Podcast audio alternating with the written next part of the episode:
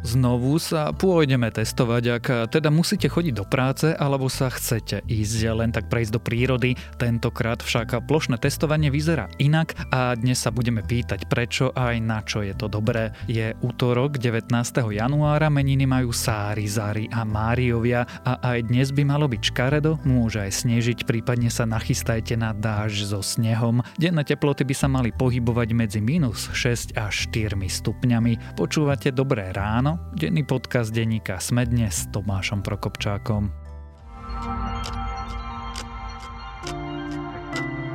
A začneme krátkým prehľadom správ. Minister zdravotníctva Marek Krajčí zvažuje svoju demisiu. Je ochotný odstúpiť zo svojej funkcie, ak by sa mali robiť ďalšie kompromisy, čo potvrdil v diskusii Rádia Express. Pod kompromismi myslí výnimky z pravidiel tzv. COVID automatu, ktorý by sa mal zaviesť vo februári. Začalo sa očkovanie seniorov v domovoch sociálnych služieb, čo potvrdilo ministerstvo zdravotníctva. Rezort prehodnotil svoju očkovaciu stratégiu a na zoznam náhradníkov presunul osoby z kritickej infraštruktúry. Prednosť teraz dostali ľudia nad 75 rokov a chronicky chorí pacienti nad 65 rokov. Koaličná strana SAS povedala, že plošné testovanie podporila tento raz naposledy. Dôvodom údajne je, aby sa deti čo najskôr vrátili do škôl. Richard Sulik tiež povedal, že na vláde dostal prísľub, že aktuálne celoplošné testovanie je už posledné ruského opozičného lídra Alexia Navalného vzali do väzby na 30 dní. Rozhodol o tom súd, Navalného zatkli na letisku krátko po pristáti, keď sa do Ruska vrátil z liečby v Nemecku potom, ako sa ho pokúsili zavraždiť novičokom.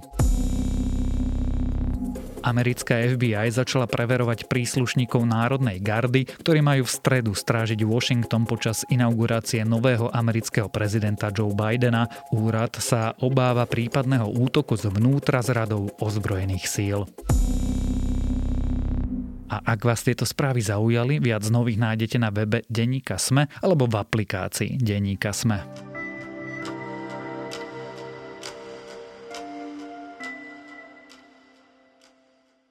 Tak sa môžeme naučiť nové slovné spojenie, teda plošné screeningové pretestovanie. V princípe platí, že premiér si presadil svoje a v týchto dňoch sa Slovensko znovu plošne testuje. Ak totiž negatívny test mať nebudete, od budúcej stredy nemôžete takmer nikam, teda ani do prírody či do práce. Ako sa teda u nás bude testovať, prečo a aký by mal byť výsledok, sa dnes budem pýtať reportéra denníka SME Michala Katušku. Hovoriť v tejto chvíli, že situácia situácia je vážna alebo mimoriadne vážna, bolo by asi otrepanou frázou. Na druhej strane je pravdou.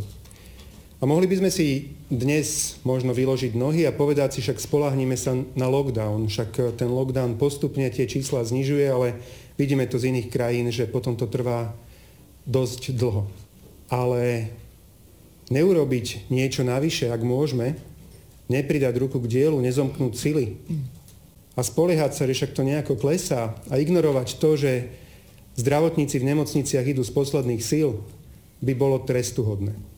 Míšo, prosím ťa, čo je toto plošné screeningové pretestovanie obyvateľstva? Plošné screeningové pretestovanie obyvateľstva, alebo môžeme to pokojne zjednodušene nazývať ďalšie celonárodné plošné testovanie, lebo to je termín, s ktorým sme už prichádzali do kontaktu vďaka premiérovi od novembra, alebo už od oktobra, keď vymyslel to testovanie v novembri.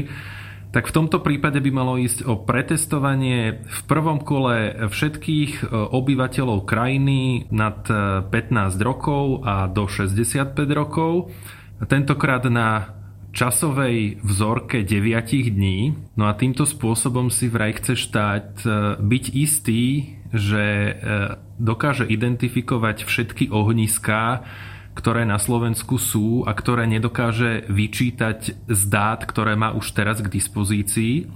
To je ako keby jeden dôvod e, alebo cieľ toho testovania. A ten druhý dôvod je, že popri tom vraj dokáže takéto testovanie stiahnuť 50% infekčných ľudí z obehu do izolácie, aby naďalej ochorenie nešírili.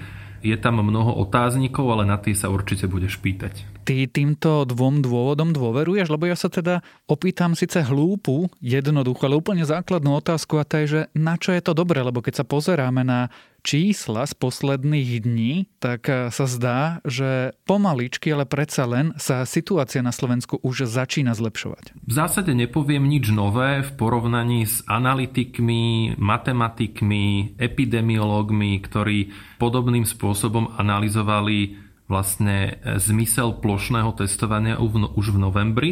A to je teda to, že áno, aj takáto forma pretestovania obyvateľov môže nejakým spôsobom pomôcť alebo pripomôcť ešte viac spomaliť šírenie koronavírusu a tým pádom akoby znižovať počet tých prípadov, ale oni vždy upozorňujú a aj tentokrát, že to má takýto želaný efekt najmä v tých najohrozenejších regiónoch, v tých najzasiahnutejších okresoch, kde je ten vírus rozšírený najviac.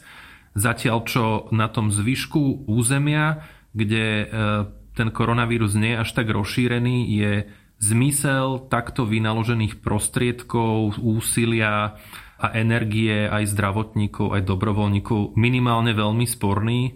Dokonca, napríklad matematik Kolár tvrdí, že dokonca môže byť kontraproduktívny, lebo de facto v čase, keď sa tu čoraz silnejšie začína udomácňovať agresívnejšia mutácia koronavírusu z južného Anglicka, vlastne vytvára vláda projekt, kedy sa skoncentruje na jednom mieste e, veľké množstvo ľudí a môže to mať za následok dokonca rozšírenie toho vírusu a nárast tých čísel v týchto regiónoch niektorých. Ak e, hovoríš, že toto celoštátne cvičenie môže byť dokonca kontraproduktívne, prečo to robíme? E, robíme to vraj preto, lebo štát sa podľa Igora Matoviča nemôže spolahnúť na čísla, ktoré doteraz má. To znamená, ak vedci doteraz hovorili, že prioritou vlády by malo byť testovanie e, v najviac zasiahnutých okresoch, a to pokojne aj každé 3 alebo 4 dny, aby to malo zmysel, čo súvisí teda s vlastnosťami antigénových testov, ktoré majú to krátke štvordňové okno, v ktorom dokážu zachytiť pozitívneho človeka, tak e, v kontraste s týmto premiér tvrdí, že my nemáme dáta, a štát nemá čísla, kde by si naozaj bol istý, že napríklad tam, kde je vysoký počet infikovaných podľa PCR testov alebo antigénových testov, že tomu tak naozaj je. A preto vlastne týmto screeningovým testovaním, ako ho vláda nazýva, sa vlastne snaží získať dáta priamo z terénu, aby zistila, či je naozaj to ohnisko tam, kde nám tie čísla hovoria, alebo je aj niekde inde. Opäť si pomôžem príkladom Napríklad, keď sa robia prieskumy verejnej mienky, aj vtedy, keď zistujú preferencie strán u populácie, tak sa to nezistuje na vzorke 3,5 milióna obyvateľov, ale povedzme na vzorke tisíc respondentov, ktorí sú nejako proporčne vybraní, tak aj v tomto prípade je veľmi sporné, že či je nutné takéto dáta získavať takýmto minimálne nákladným spôsobom. Ale ty mi teraz vlastne hovoríš, že vláda nedôveruje svojim vlastným dátam a preto si e, robí testovacieho rukojemníka z celej krajiny? Ja tvrdím to a vlastne iba e, reprodukujem to, čo, o čom informoval aj premiér Matovič, e, že vláda má síce nejaké dáta, ktoré buď nevie vyhodnotiť, to už je implikácia z toho, čo povedal, alebo ktorým neverí, že sú pravdivé a preto si musí overiť, že kde vlastne je aká incidencia tých prípadov, aby potom mohol vyhodnotiť, že ktorá polovica Slovenska, konkrétne 37 okresov, sú na tom horšie a tam vlastne nasadil opäť to druhé kolo testovania, ktoré má potom stiahnuť e, tých infikovaných a ďalších infikovaných z obehu po vzore toho, čo sme videli v novembri. Dnes máme rôzne štatistiky. Máme pohľad na okresy cez PCR testy, pohľad na okresy cez antigénové testy, pohľad na okresy cez eh, počet hospitalizovaných. A keď si v jednom, druhom, treťom urobíte rebríček a poviete si, že prvých 20 okresov netreba tam intervenciu, lebo sú v dobrom, dobrej situácii a pozrite sa, či vám to sedí v ďalšom rebríčku a v ďalšom, zrazu zistíte, že iba v štyroch môžete teoreticky povedať, že eh, štyri okresy sa nachádzajú prvých 20 miestach v jednom, druhom, treťom rebríčku. Čiže musíme urobiť ten pohľad na celé Slovensko jedenkrát a zistiť, či náhodou nám niekde nehoria nejaké dediny, mesta alebo celé okresy. Skôr než položím otázku, ako to pretestovanie vyzerá a čo na základe neho budem môcť a nebudem môcť robiť, my ho zvládneme? Sme na to pripravení? Dokážu samozprávy e, vykonať takúto vec, ktorá by mala otestovať povedzme 3 milióny ľudí na Slovensku? Tá otázka je vlastne zložená z takých dvoch hlavných podotázok. Jedna sa týka kapacít tých mobilných odberových miest alebo odberových miest všeobecne a druhá sa týka počtu dostupných zdravotníkov. Keď odpoviem najskôr na tú prvú, vláda predpokladá a ten projekt by mal byť podľa nej úspešný vtedy, ak sa príde otestovať na tej ploche tých 9 dní približne rovnaký počet ľudí ako v novembri. Čiže je to okolo 3,5 milióna obyvateľov a teraz tvrdí, že mobilné odberové miesta, ktoré štát postupne zriadoval doteraz a sú funkčné, dokážu za jeden deň obslúžiť 100 tisíc ľudí a teda vykonať 100 tisíc testov. Oni teraz nefungujú počas víkendu a dokonca pán Krajčí povedal, že ani nedokážu im nariadiť, aby otvorili aspoň teraz počas víkendu, ale dajme tomu optimistický scenár, že to urobia, tak v tom prípade za tých 9 dní dokážu tieto mobilné odberové miesta otestovať 900 tisíc ľudí. Do toho sa spolieha štát, že firmy posluchnú odporúčanie vlády, nie nariadenie, ale odporúčanie. A aj oni budú testovať e, svojich zamestnancov. Takýmto spôsobom vláda odhaduje, že otestuje ďalších 500 tisíc ľudí. A ak si si všimol, tak práve som skončil a stále nám tam do 3,5 milióna ľudí zostáva veľmi značné a vysoké číslo obyvateľov. A tu sa vláda spolieha na to, že podnikatelia a samozprávy na toto obdobie vytvoria svoje vlastné odberové miesta a tie vlastne e, doplňa tie chýbajúce kapacity, aby sa každý e, Slovák, alebo teda každý obyvateľ Slovenska v tom rozpetí e, toho veku dostal k testovaniu. Čiže je tam strašne veľa otáznikov a vláda vlastne tento problém poviem to slušne, prepustila z vlastných rúk do rúk samozpráv a súkromníkov, aby to vyriešili, aby mal každý občan prístup k možnosti otestovať sa. To je odpoveď na kapacity testovania. A čo sa týka zdravotníkov, tam štát odhaduje, že to nebude vôbec problém. Tvrdí, že kým v novembri bolo potrebných 15 tisíc zdravotníkov e, na tie 2 až 3 testovacie dni okolo víkendu, tak teraz tým, že e, natiahli vlastne možnosť testovania nie na 2-3 dní, ale na celých 9 dní, že bude stačiť len 4 tisíc e, zdravotníkov, z ktorých podľa nich odhadujú, a to je opäť iba predpoklad, že veľká časť budú študenti medicíny, takže v skutočnosti by podľa nich zdravotníci z nemocníc alebo z ambulancií vôbec nemali nejakým spôsobom ohroziť svoje bežné pracovné pôsobenie. Ide opäť iba o, o nejaký odhad alebo predpoklad, ktorý sa ale zároveň zakladá na tom, že počas tých 9 dní vlastne budú takmer tie isté týmy celých 9 dní testovať v tých odberových miestach. Neviem vyhodnotiť, čo, čo tebe to máš z toho vyplýva. Ja sa skúsim, alebo pokúsim sa zhrnúť to, čo si mi povedal. A povedal si mi, že štát to nedokáže zabezpečiť. Vlastne ani neverí, že by sa to zabezpečiť dalo. A skúša to hodiť na súkromníkov a firmy, ale faktom bude, že časť ľudí v tejto krajine, ktorí potrebujú chodiť do práce, nebudú mať šancu vôbec sa otestovať, tak? Možno to trošku zjemním, lebo nechcem vláde kriúdiť. Povedal by som to tak, že vláda možno v najvyššej možnej miere verí v dobrý a pozitívny prístup všetkých tých subjektov, že vynaložia maximálne úsilie, že urobia všetko preto, aby jej plán zrealizovali do praxe a v takom prípade je to pravdepodobnosť možno hodu kockou? Či nám padne to správne číslo? Neviem to vyhodnotiť, ale určite tu nehovoríme o istote, že toto je projekt, ktorý sme si zanalizovali a určite sa nám podarí, lebo máme všetky muchy vychytané. Prejdime k tej praktickej stránke. Od budúco týždňovej stredy bude e, negatívny certifikát, ak som mal teda šťastie, vôbec sa mi podarilo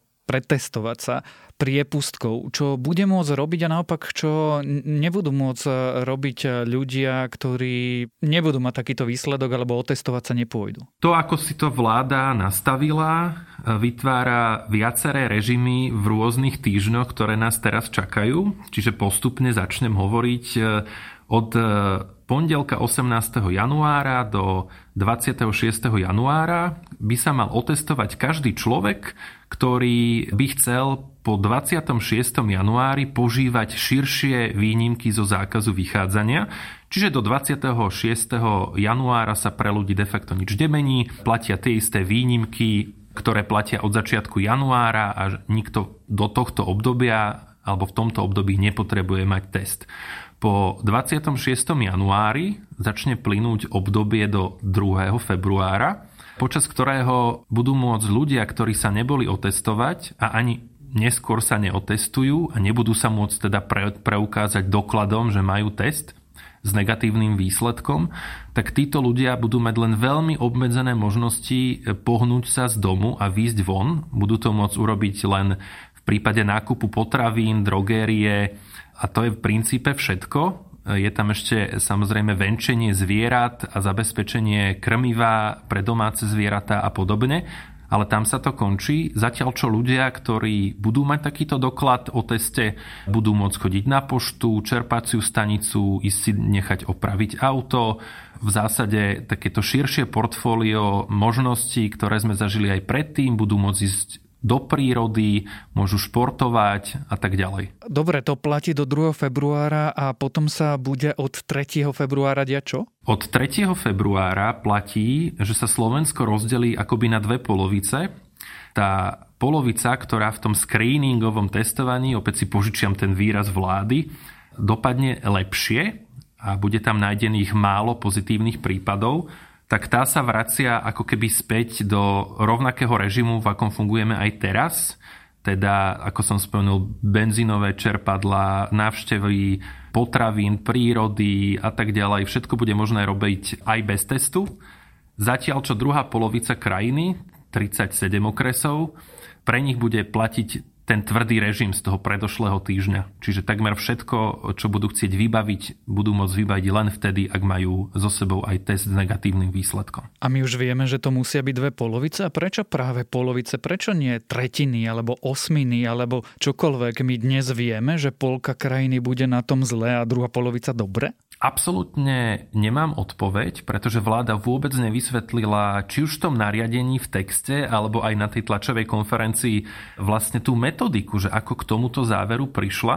A vlastne uvidíme e, až na prelome januára, februára, že čo sa stane, a teraz fabulujem, ak napríklad tie posledné okresy budú mať rovnaké výsledky, alebo budú medzi nimi len odchylky na úrovni jednej desatiny alebo stotiny, že akým spôsobom toto vláda vyhodnotí, že prečo tento okres ešte patrí medzi tie horšie a tento už medzi tie lepšie, keď tá situácia v nich je de facto rovnaká. Nemám na to odpoveď. Ja stále budem diablovým advokátom a teraz sa skúsim na to pozrieť z epidemiologického hľadiska. Aký má zmysel, že ja sa pôjdem dnes, teda 19. januára otestovať a s tým testom sa budem preukazovať zhruba 28.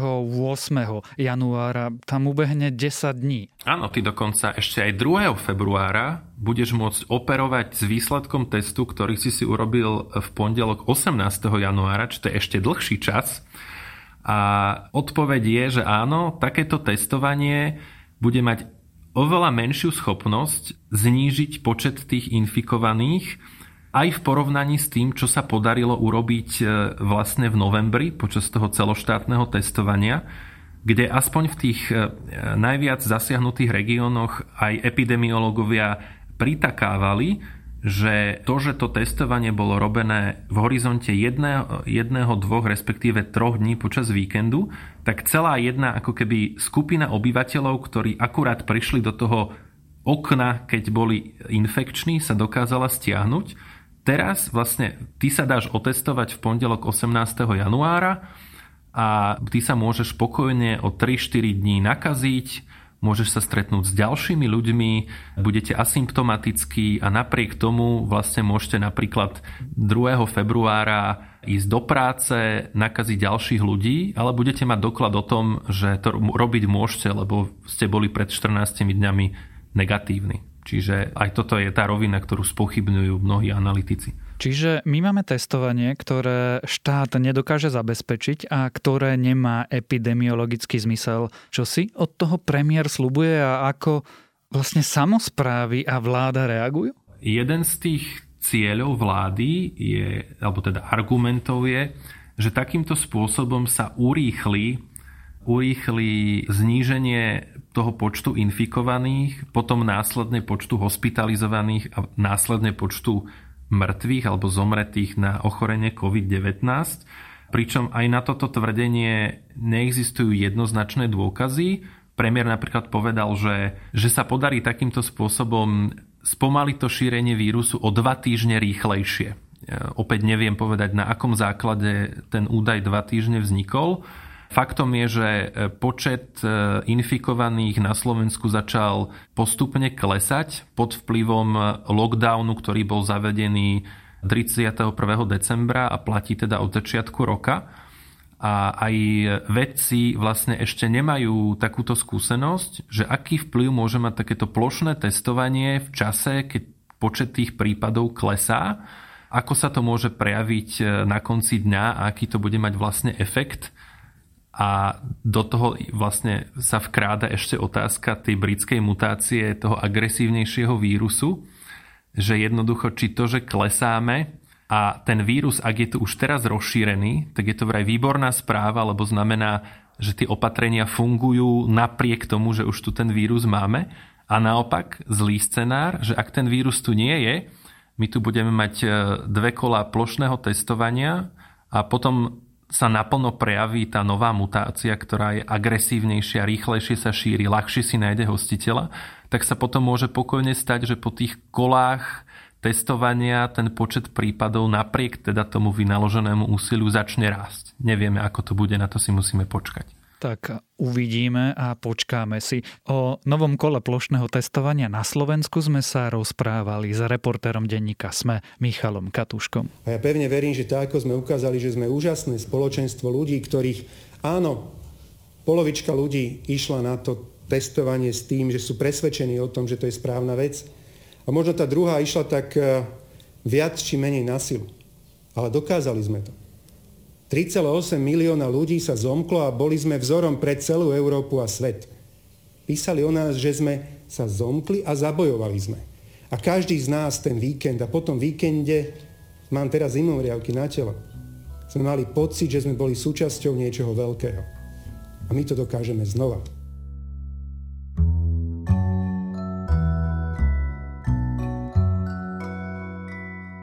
Neviem, či to majú aj iné povolania, no novinári strašne radi rozprávajú o novinárčine, prípadne sledujú, ako sa iní rozprávajú o novinárčine. Takže môjim dnešným odporúčaním je síce nie až taký nový, ale celkom zaujímavý film The Post s Tomom Hanksom a Meryl Streep od Stevena Spielberga, v čom si je ten film trochu naivný, v čom si žurnalistiku vykresluje nielen dobovo, ale aj romanticky, no je to pekná podsta odvážnym vydavateľom, novinárom a ich zdrojom ak máte pred sebou voľný večer, skúste tento film a to je na dnes všetko. Dávajte na seba pozor. Počúvali ste Dobré ráno, denný podcast denníka Sme s Tomášom Prokopčákom a pripomínam, že dnes vychádza aj nová epizóda podcastu Pravidelná dávka.